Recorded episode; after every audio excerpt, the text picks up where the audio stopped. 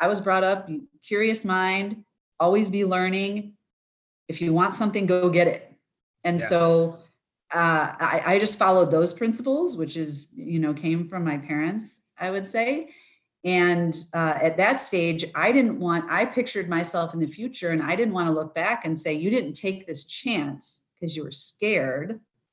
And, you know, you know, this is a chance for you. And at that point, everybody was fine on the home front when I decided to go do it. I just said, I got it. I have to do this for me so that later on I can say, you wanted to try something yes you're it was it certainly was a risk and it was it was a lot i drove across the country by myself and um, you know i had a, a nice soft land i had someone that i knew there but i figured that i could do it and i didn't want the regrets later to say you didn't mm. try and what if you had tried that what would have happened if you tried that i don't want to say those words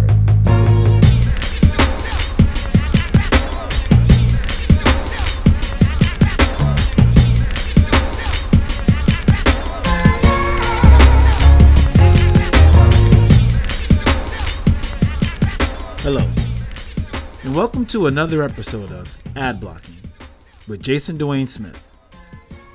The world around us is, well, different. We're living in a time to test all of our boundaries and beliefs. It's not always easy. And sometimes, talking about ads is the last thing any of us want to do. Ad Blocking is a podcast, a safe space, where real people, real marketers, talk about everything but advertising. Stories of growing up, coming out, falling down, and looking in. Underneath it all, we're all just humans. In today's episode, I speak with Marla Skiko, U.S. and Global Head of Media at Ford Motor Company. Beyond Marla's work at Ford, she's one of Chicago's most respected marketers, a great mom, and a change agent. Marla's someone who's always got a smile on her face, but more importantly, always looking for a better way, always curious, and always motivating herself and those around her to not settle. In our discussion, Marla and I talk about the influence of her parents and her values, the way that she was brought up, and the impact on her life and work each day. The challenges yet opportunities of being a mom and rising up the ranks now and into the future. And also, the concept of regret, what it means to her, and how it's motivated her to accomplish so much in her life and career. Marla's one of the kindest people in our industry. I'm still humbled by her time and insight. I hope you all enjoy the conversation as much as I did. And with that, let's dive in.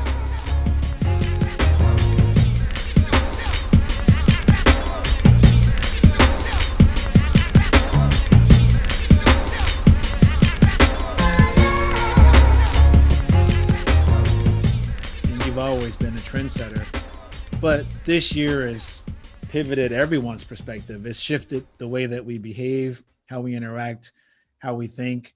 You've got a very rich story, which I want to talk about today. But I like to begin these conversations asking my friends, how has 2020 affected you? It's been a lot, some good, some bad, you know, some, you know, somewhere in the middle of the road.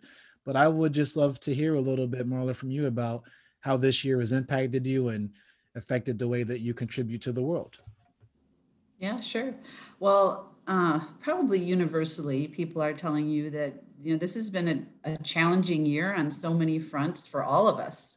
I mean, it was nothing that anybody. Sometimes you know you're headed into a challenge. You know, this is going to be a hard year for me. You know, I started a new job, or I'm going to have a baby, or I'm going through some kind of a life change. But I think that this was this year is so different in that it's universally affected everybody and at the same time and with no preparation i mean mm. nobody really understood what was what was coming and we've all had to adjust and i think it's sort of miraculous when you look around and you realize that we really have figured out how to adjust it's just the definition of resilience you know we've mm. had the chance to say okay there's a lot here that's going to be super challenging and there's a lot of anxiety there's a lot of stress you know if you have kids you're already worried you're doubly worried if you have older parents, you're already worried. Now you're doubly worried.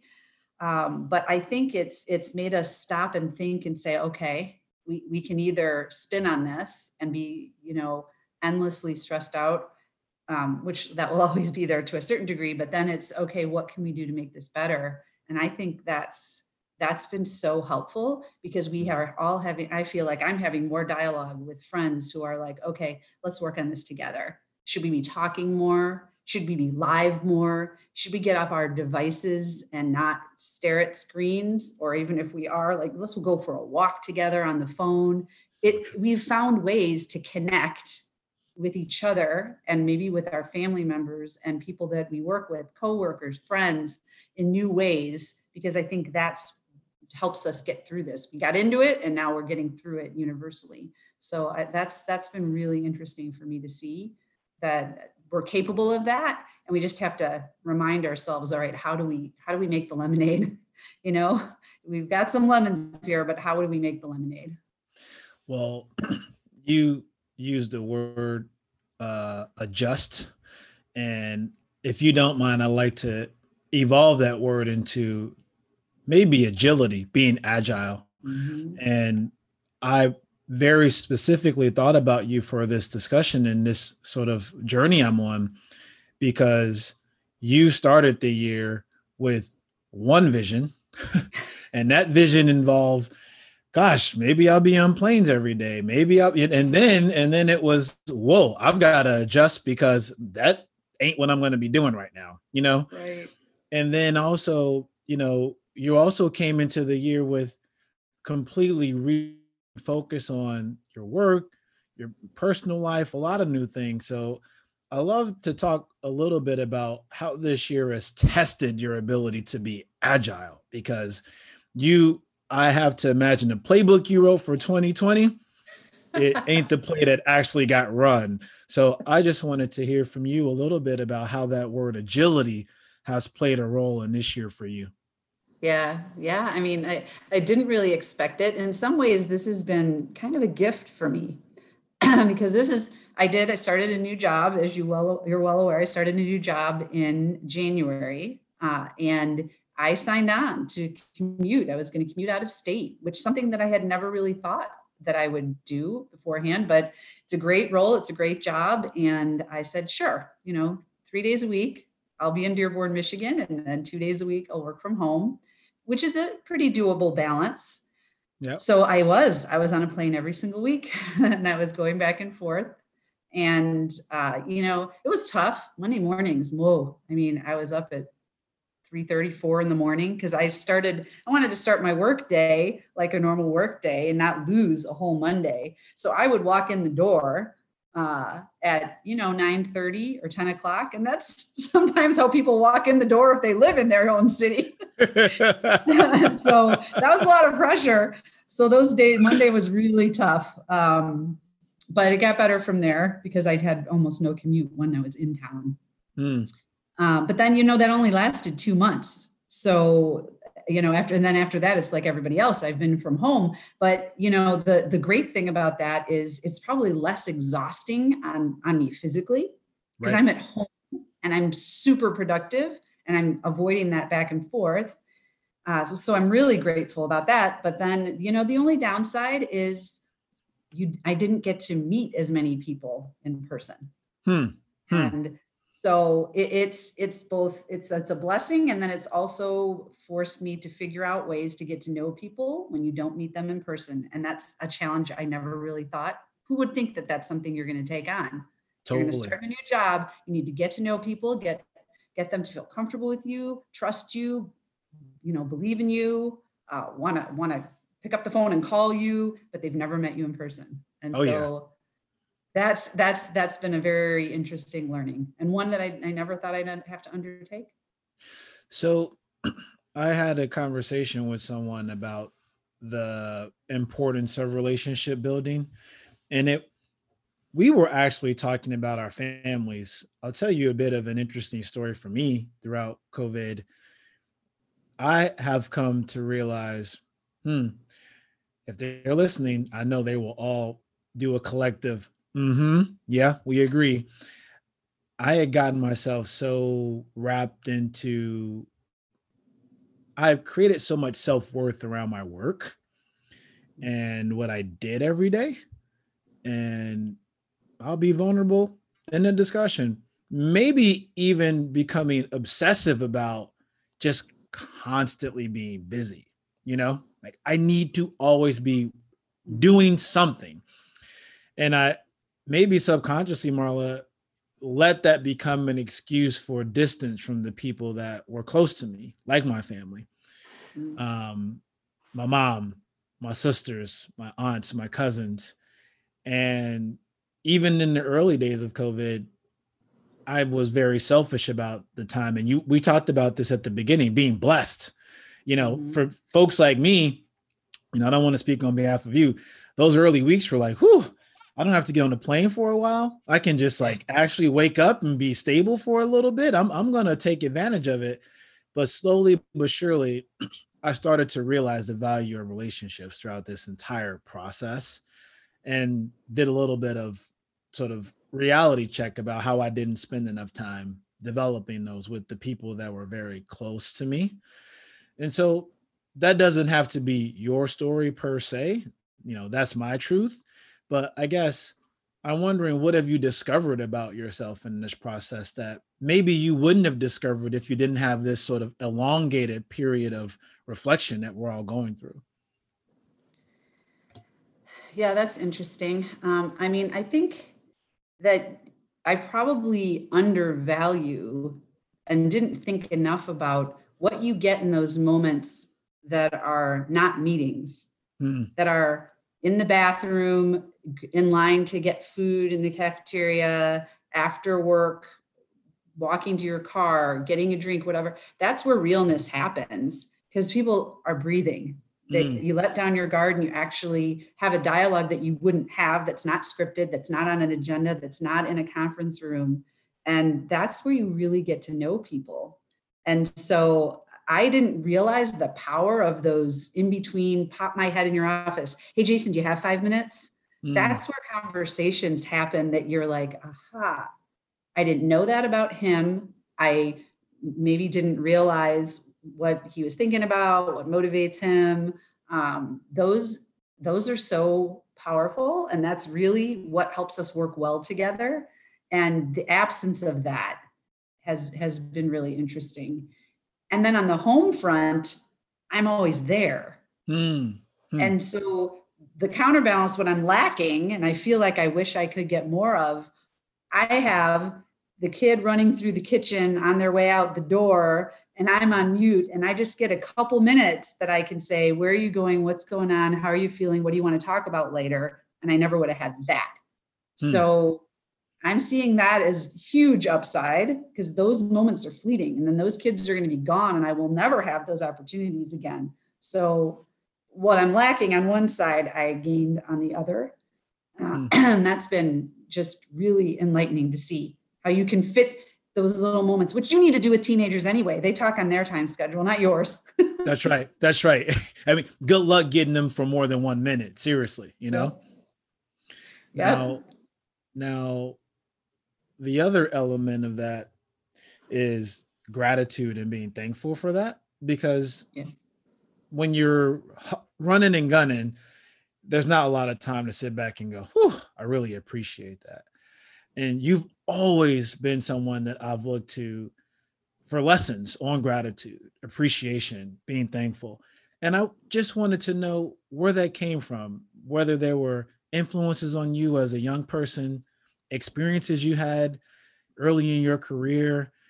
How did you become such a grateful person? And you will probably look at me and go, Jason, stop. But I really mean it your personality and the energy that you bring into even now people can't see you a wonderful genuine smile on your face and that's what people know you for and i have to imagine that didn't just happen yesterday there had to have been some roots and experiences that kind of brought you to this contribution and energy that you bring into a room where would you say that sort of originated and are there any significant stories that you think you might want to share with the folks that are listening yeah, you know, I think one of my biggest stories about gratitude is probably um, so right after I graduated from college, I um, I made the decision to move to San Francisco. Mm. Uh, my roommate from college moved out there, and she needed someone to come get an apartment with. It was just too expensive for her to do on her own, and she's like, "Come out, you know, just come move out with me. We'll live in the city together. I can move away out of this fraternity house that I'm living in with my brother and his friends. It'll be awesome." So I packed my car up and I drove across the country, uh, and that's when I first started in advertising. I didn't have a job, but I hmm. figured you know, I'll, I'll find one. And that I found one in an agency, which was um, just, it was, it was lucky. It was such a great start and I loved living there. But when I was, I was, so I was in San Francisco and it was uh, about a year in and my dad got sick.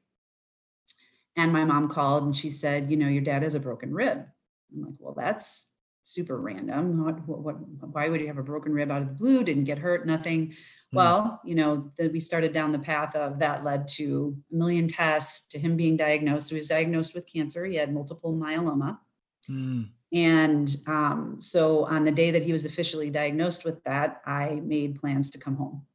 And I told my job I need to move back to Chicago. They helped me find a role back in Chicago in field office, packed the car back up, drove back across the country and uh, got back home and uh, moved back in with my parents because you just don't know. You have no idea what does that mean. He could have mm.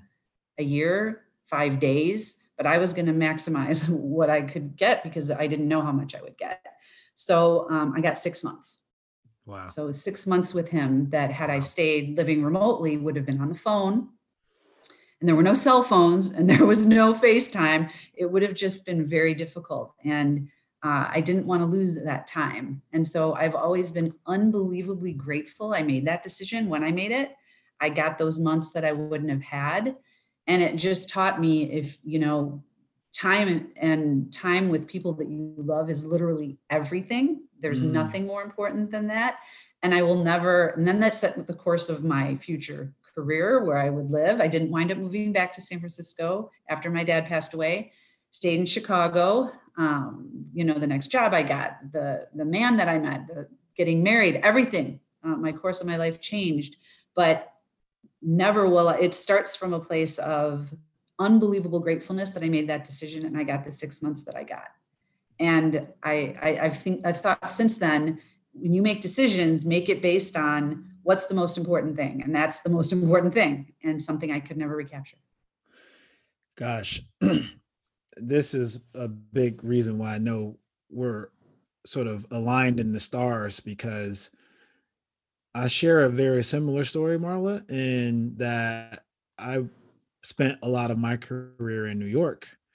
Like I mentioned, when I first came across you, I was visiting Chicago. Yeah. And I can remember um, making a decision to return home to Chicago for a very similar scenario in which my father, who is no longer with us, was experiencing some difficult times. And I can remember feedback I'd gotten from folks about my career, you know, and wishing me a lot of luck in making sure I can take care of my family. That's one of the things that one thing I can say about our industry. You can say whatever you want about it. It's hard to find a space in which we don't support each other and our love for our mm-hmm. families, mm-hmm. right? Would you agree? Okay. Absolutely. Very big thing about what we do. And I got nothing but support. But as I got to Chicago, people questioned whether or not I should stay. You know, is this a place that I can truly grow my career? You know, yep. everything is happening in New York or San Francisco. And, you know, you should think about this, Jason. Maybe, maybe Chicago is not the place for you. And for me, I didn't, people said I was taking a risk. I didn't see it as a risk because you know why? I was making a decision on behalf of what mattered most, what meant the most to me, being near my family, being able to support my family, and I just trusted in the process that the rest would kind of work itself out. And I take you as a risk taker as well. And it sounds like you were from the beginning traveling clear across the country with no job, okay? Come Yeah. mean, gee. I got I got some side eye from my parents. they thought I was I lost my mind for sure. I mean, for a podcast sake, you could have sprinkled in some fantasy. Well, I, I had one lined up, maybe.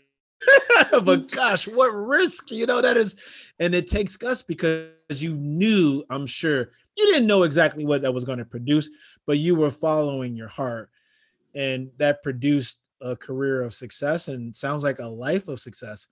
So I guess I just wanted to ask you, what do you think about this word risk? especially in these times where many people are confronted with i just need to be stable i, I can't i can't afford to be thinking about the next thing or you know i just can everything be stable and safe for a while but you have to internalize risks in order to reap the rewards in life and in profession and so i just wanted to pick your brain marlon how you've approached this word risk in both your life as well as your profession and how it's maybe shaped the way that you approach decisions that you make. Yeah, sure. I mean, I think that, you know, you have to pick your battles. At that point in time, you know, I'm early 20s. I'm not responsible to anybody. I'm not married. I have no kids. And the biggest thing that I was balancing was looking down the road, I didn't want to have regrets. Hmm. And if there's ever a time to take a risk, it's when I was I'm beholden only to myself. And so I have only to worry about myself. And I just always think, hey, you know, I was brought up curious mind, always be learning. If you want something, go get it. And so uh, I, I just followed those principles, which is, you know, came from my parents, I would say. And uh, at that stage, I didn't want, I pictured myself in the future and I didn't want to look back and say, you didn't take this chance because you were scared. And, you know, you know, this is a chance for you. And at that point, everybody was fine on the home front when I decided to go do it. I just said, I got it. I have to do this for me so that later on I can say, you wanted to try something. Yes, it, you're, it was, it certainly was a risk and it was, it was a lot. I drove across the country by myself and, um, you know, I had a, a nice soft land. I had someone that I knew there, but I figured that I could do it. And I didn't want the regrets later to say, you didn't try. And what if you had tried that?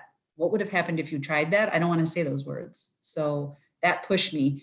And that was the right time to do it. Because later, um, you know, once you have the kids that you're responsible for, it gets harder and harder because there are other risks that I would have liked to have taken. You know, I had wished, I wished that I, I had chances later on in my career to go live in another country, um, to, you know, live in South America, get more proficient with Spanish language and, you know, just have an entirely different experience. By the time I embraced that thought, though, it was just, it was much more difficult. I was much Mm. less nimble and I had to prioritize different things in my life. So I think it's just weighing the balance and figuring out what you can do when and looking looking at the future and saying, when I look back, how am I going to feel about this? What am I going to say to myself? Yeah. I love the I love the not regretting, you know? And sometimes we can't avoid that. I mean, regret can often be looked down upon. And I think that's just a reality of what we do, right? That that's just a part of life. But I believe curiosity is something that can guide risk taking. Constantly wanting to learn something new, constantly wanting to challenge yourself to see if you can, you know, stretch your limbs as far as you possibly can. And this is fact. Your career trail is filled with curiosity, filled with it. I mean, if you follow the work you've done, good luck finding a traditional route. I mean, you've really, and I don't know how you came to make a lot of your decisions, but whether it be traditional work and then into multicultural work and then, you know, into um, digital and, and programmatic, I mean, I mean it, it, it just seems like you have always had a sense of curiosity. Uh, and I hope that's a fair assessment. And if so, you know, what keeps you so curious? What what what keeps you so hungry for new reinvention, new creativity? It because you could you could just you you could just rest on it if you want it, Marla. You could you could just pack. Hey, listen, I'm I know what I'm doing. I could I could just find great roles and just kind of go at it. But it just seems like you will not stop and you're constantly curious. And I, I just wanted to understand where does that come from and how does how is that why is that such a big part of your approach today? Well, I think it's just it's how it's how I grew up. That's that's from a very young age. I'm going to say this comes from um, my parents. Hmm. So uh, my dad was a professor, an electrical professor of electrical engineering. Hmm. He um, his undergrad degree was double E. His master's was physics, and his PhD was in electrical engineering. Oh so um, yeah, no slouch whatsoever. Right? Always, you know, everybody says their dad is the smartest guy in the room. Well, I think my dad was the smartest guy in the room, always. Um, and then my mom was also a teacher. Um, she taught uh, English and reading. So between the two of them, it was just getting corrected on your grammar every single sentence you said if it was not said properly it was going to get corrected and you were going to say it again correctly. And then if you asked a question my dad probably did know the answer because he was just unbelievably intellectual to a fault. Mm. but the answer was never the answer. The answer was go find that answer. Go mm. look that word up. You know where the dictionary is. Go pick up that dictionary. And there was no google of course. There was mm-hmm. no easy way to find the answer. But his answer was always, I'm not going to give you that. I want to talk about that with you. I, I want I want to get to that answer, but I want you to go find it. So you've got books. You know, you you're taking this class, you're taking that class. Go get that book. Go get the, get the encyclopedia. Yeah, yeah. there we go. There we go. There was such a thing then. Um, go look this stuff up. Come back to me. Tell me what you think, and then we'll talk about it. And mm. so it was, there was just no way around learning. Learning was just the cornerstone of everything in our house. And so that pushed me to you can find the answer yourself. You need to be curious, curious enough to want to know what the answer is. And then again, you are just capable. You're capable. You're going to go figure this out. You're going to come back to me and then we're going to talk about it. And I had it on both sides. And I think it was just unbelievably lucky that you know growing up with two teachers that was just the method and that's it probably just never left me. Capable capable capable. First i want to i wish i grew up in a home with your dad. Um i think we miss i think we undervalue the importance of working towards knowledge right? Yeah. it's easy it, it, it's easy it's easy now I stayed at home with my kids, Marlon, and my four year old can just go, Hey, Google, yep. what's the an- answer to anything I have in my head? You know? Yep. And, uh, you know, I, I don't judge better or worse, but there is a power in actually seeking that knowledge, participating in that process, and then the satisfaction of actual discovery is pretty, pretty amazing, isn't it? Um, and that discovery also feels really good when you start to discover that you are capable, that you can mm-hmm. do this, you can win at this, you have the answers in some scenarios. And something about you also is even if I go back to that first encounter, is entering a room, entering a space, and feeling confident and capable about what you bring to the table, being your whole self. And it's something I've been asking people about are there times that you can remember from your youth or even professionally? And maybe i'll share a story to to, to kind of prime this one a bit. Where you felt like i have arrived or i am now capable. And i i i, I share a story for me when i think back to my early agency days marla. You know i would go into rooms terrified. Like I had all the information, I had it all in my head, but what did they people fear public speaking more than they fear death? I think is something that someone says, and I was one of those people. But I started to have these moments where the more I prepared, the more I went into public speaking engagements, the more I became comfortable with the content, and and I, you know, I can even remember moments where I walked out of there going, okay, well, I I, I think I got this. So maybe a similar question to you. If you think about your career and some of the ups and downs, are there any moments that you can reflect on and think, wow, that's really when it all kind of came together and I felt like I'm capable, I've arrived? Interesting. You know, I don't know if I have an I'm I've arrived moment. Um, I've always been more comfortable. Uh, public speaking hasn't been something that's been as terrifying for me. I actually kind of enjoy it. Uh, there's been times in my career where you know somebody requests uh, a TED style talk, and mm. I hmm. find TED talks fascinating. I absolutely love listening to them. And I did a lot of prep to be like, okay, what's a good TED talk? What does this take?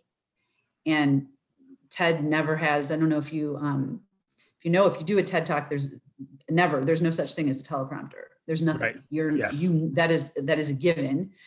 And if you ask people how they get good at it, they just say they literally have said it so many hundreds of times that it's just like sitting down and talking to you. And there's mm. no notes to look at because they've got it so polished and so perfected that they could it's it's just like nothing it's like sitting across the kitchen table and so i've had some some moments where i've practiced for things like that and i felt like okay i have now rehearsed this and said this so many millions of times it just feels super comfortable to me. And i love that feeling of delivering a speech and it's been in a couple of different instances. But um that that part hasn't been as challenging for me. The thing that i that i've had people tell me that I that I like is the um, being able to make other people who are sitting across from you feel comfortable when they're not.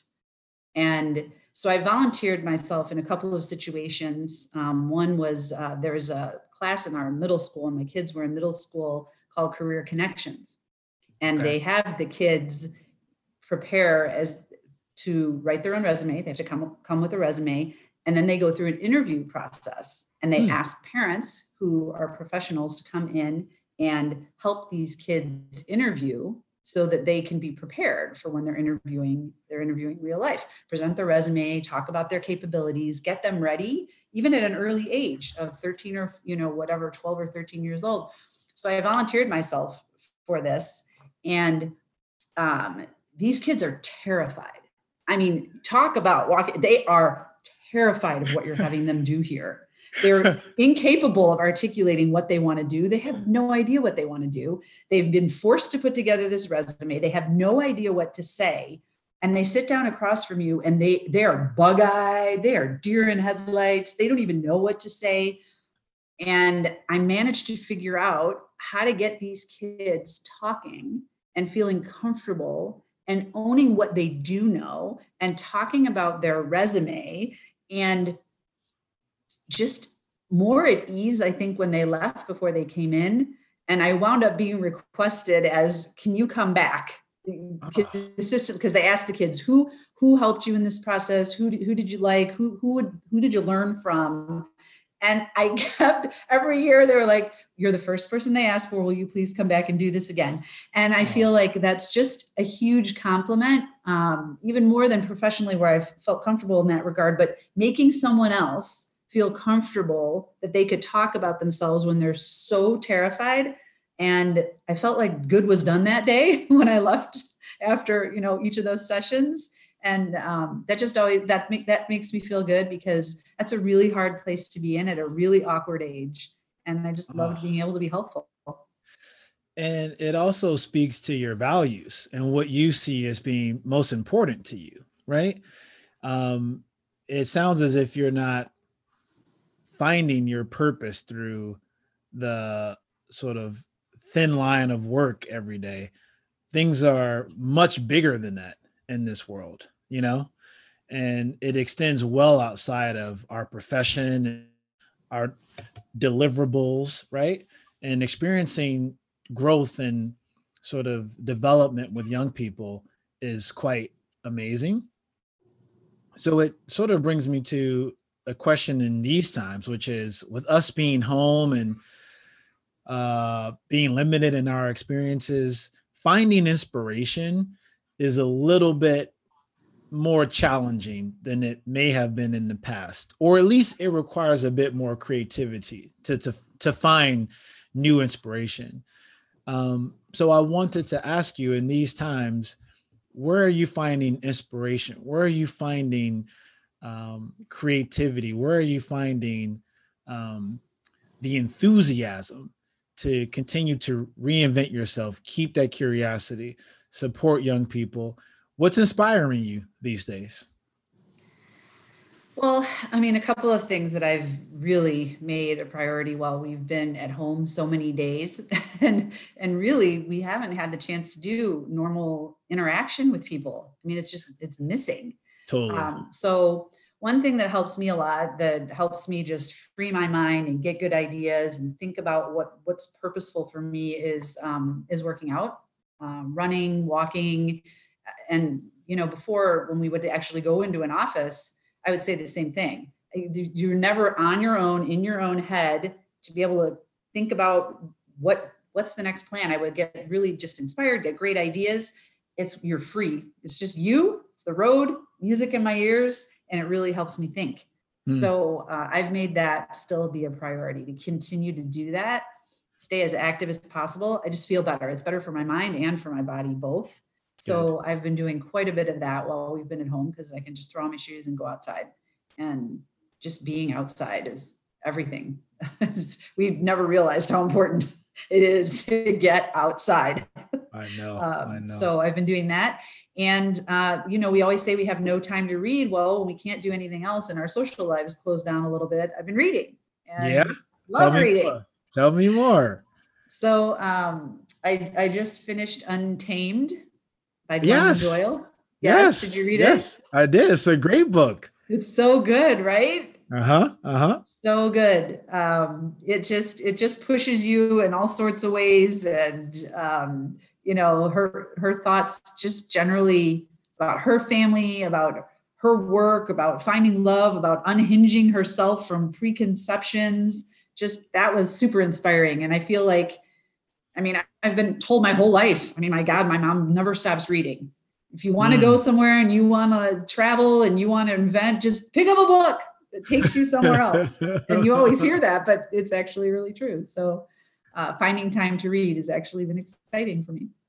Very good. I mean, and, and, and what a fitting book when you said that.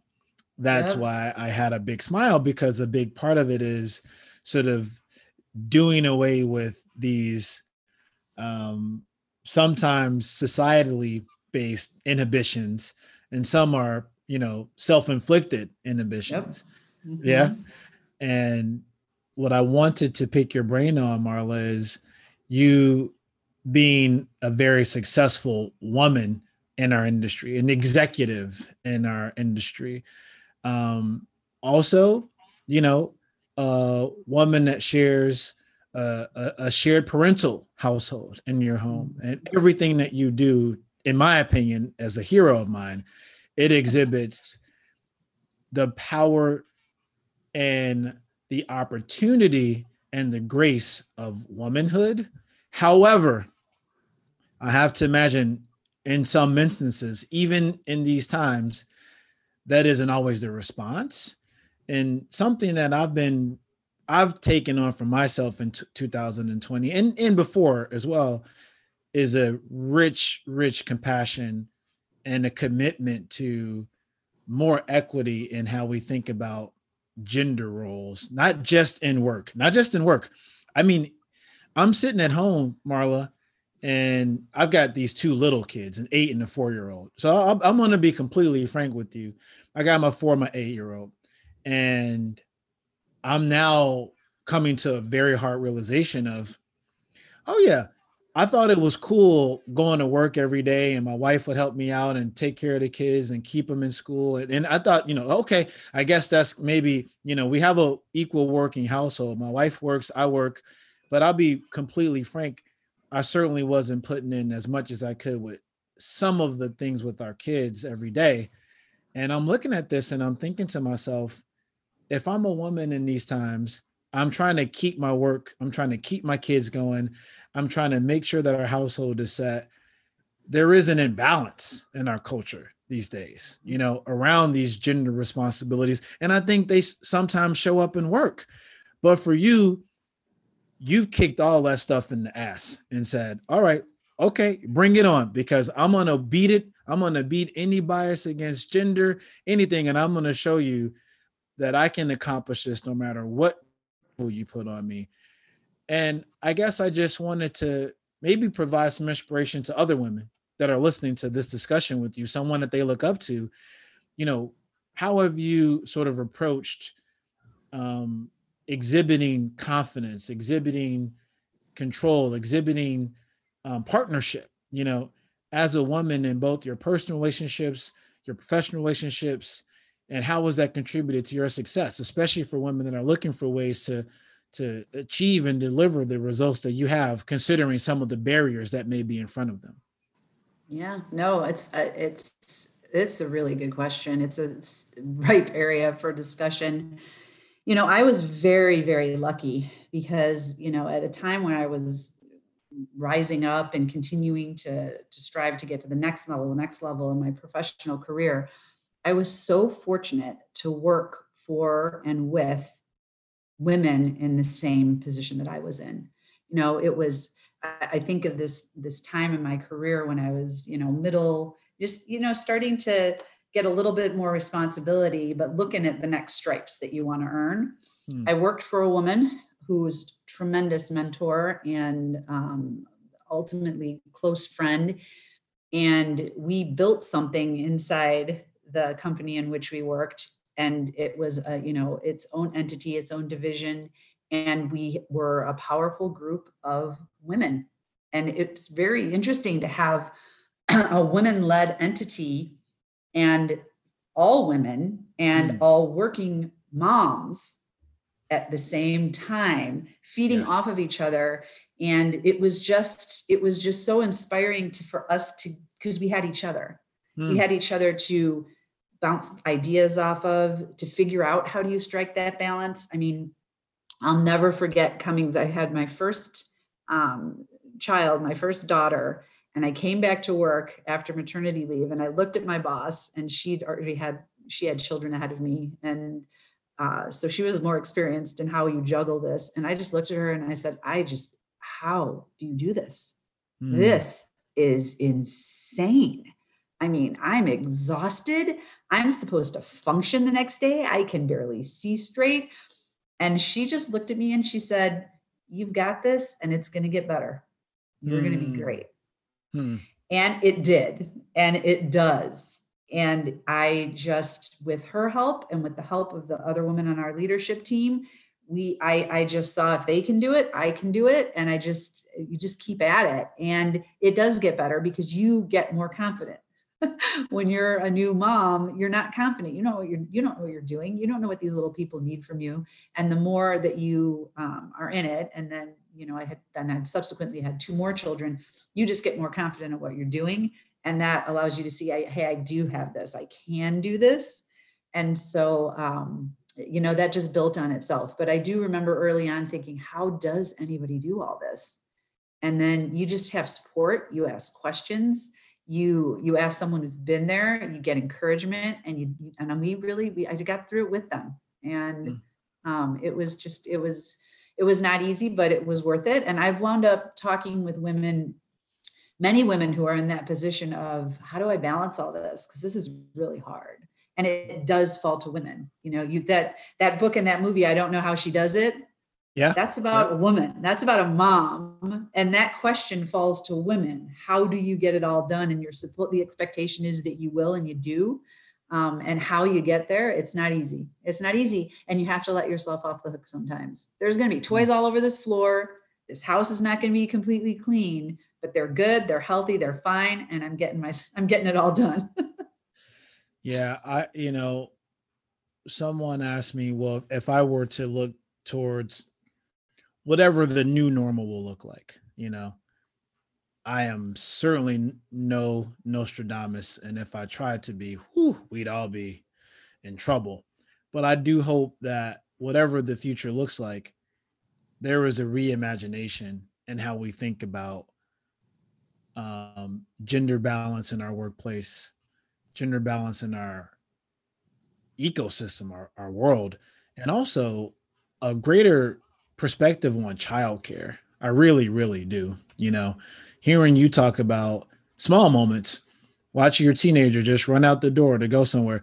Yeah, you only get one minute with them, but at least not having any, you know, yeah. and that's something that I hope we start to really appreciate more and, and find some ways, Marla, to institutionalize that a bit, you know, shouldn't be celebrated for allowing folks to spend more time with their family and, and like we talked about with our fathers spend time with our family and do what's right.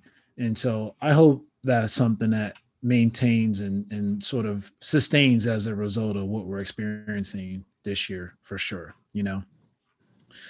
So what i would like to ask you marla as we close because i can keep you forever um, is you know that you inspire me and you inspire many many people here. And as much as i want to pick your brain on all the amazing work you're doing it's so hard for me not to because i love hearing your story.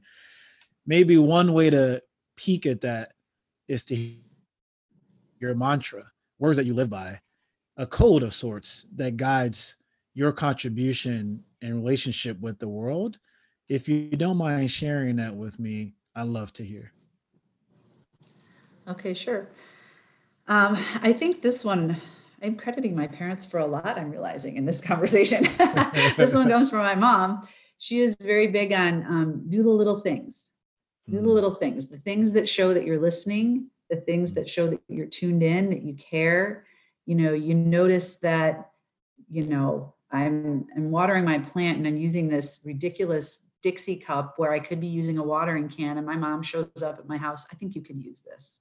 Just hmm. the noticing the little things that could make life easier, that could make someone smile, that could make someone's day. I try and think about that. And I try and think about, you know, uh, when you're really listening, she said this was hard. How could I make it easier? She said she could really use someone to pepper up, write a note. She's going to need a, you've got this the morning of a big test. The little things that just show that you're tuned in and you care. And it means so much to hear and you don't realize what it means until you do it. And sometimes it doesn't take it doesn't take a lot for that quick message that voicemail that you know quick order on amazon what you can do to just help make somebody's day better and show that you, you care. And those are often just the little things in life. Wow. Well i couldn't end it on a better note. Marla i'm so thankful for you giving me much valuable time in your schedule. I know that there's not a lot of space. So thank you so much. I really want to say you have been an inspiration to folks like me. Um, I watch what you do, not just in work, but professionally, and how you do pay attention to the little things and how you react to people, engage with people, show such gratitude. Um, and I just want to tell you that I appreciate you and everything that you're doing. And, and thank you so much for giving me a little bit of your time today. I really appreciate it. Oh, thank you, Jason. You're wonderful. Thanks so much. I always appreciate talking to you, and I always learn. It's always great to see your smile.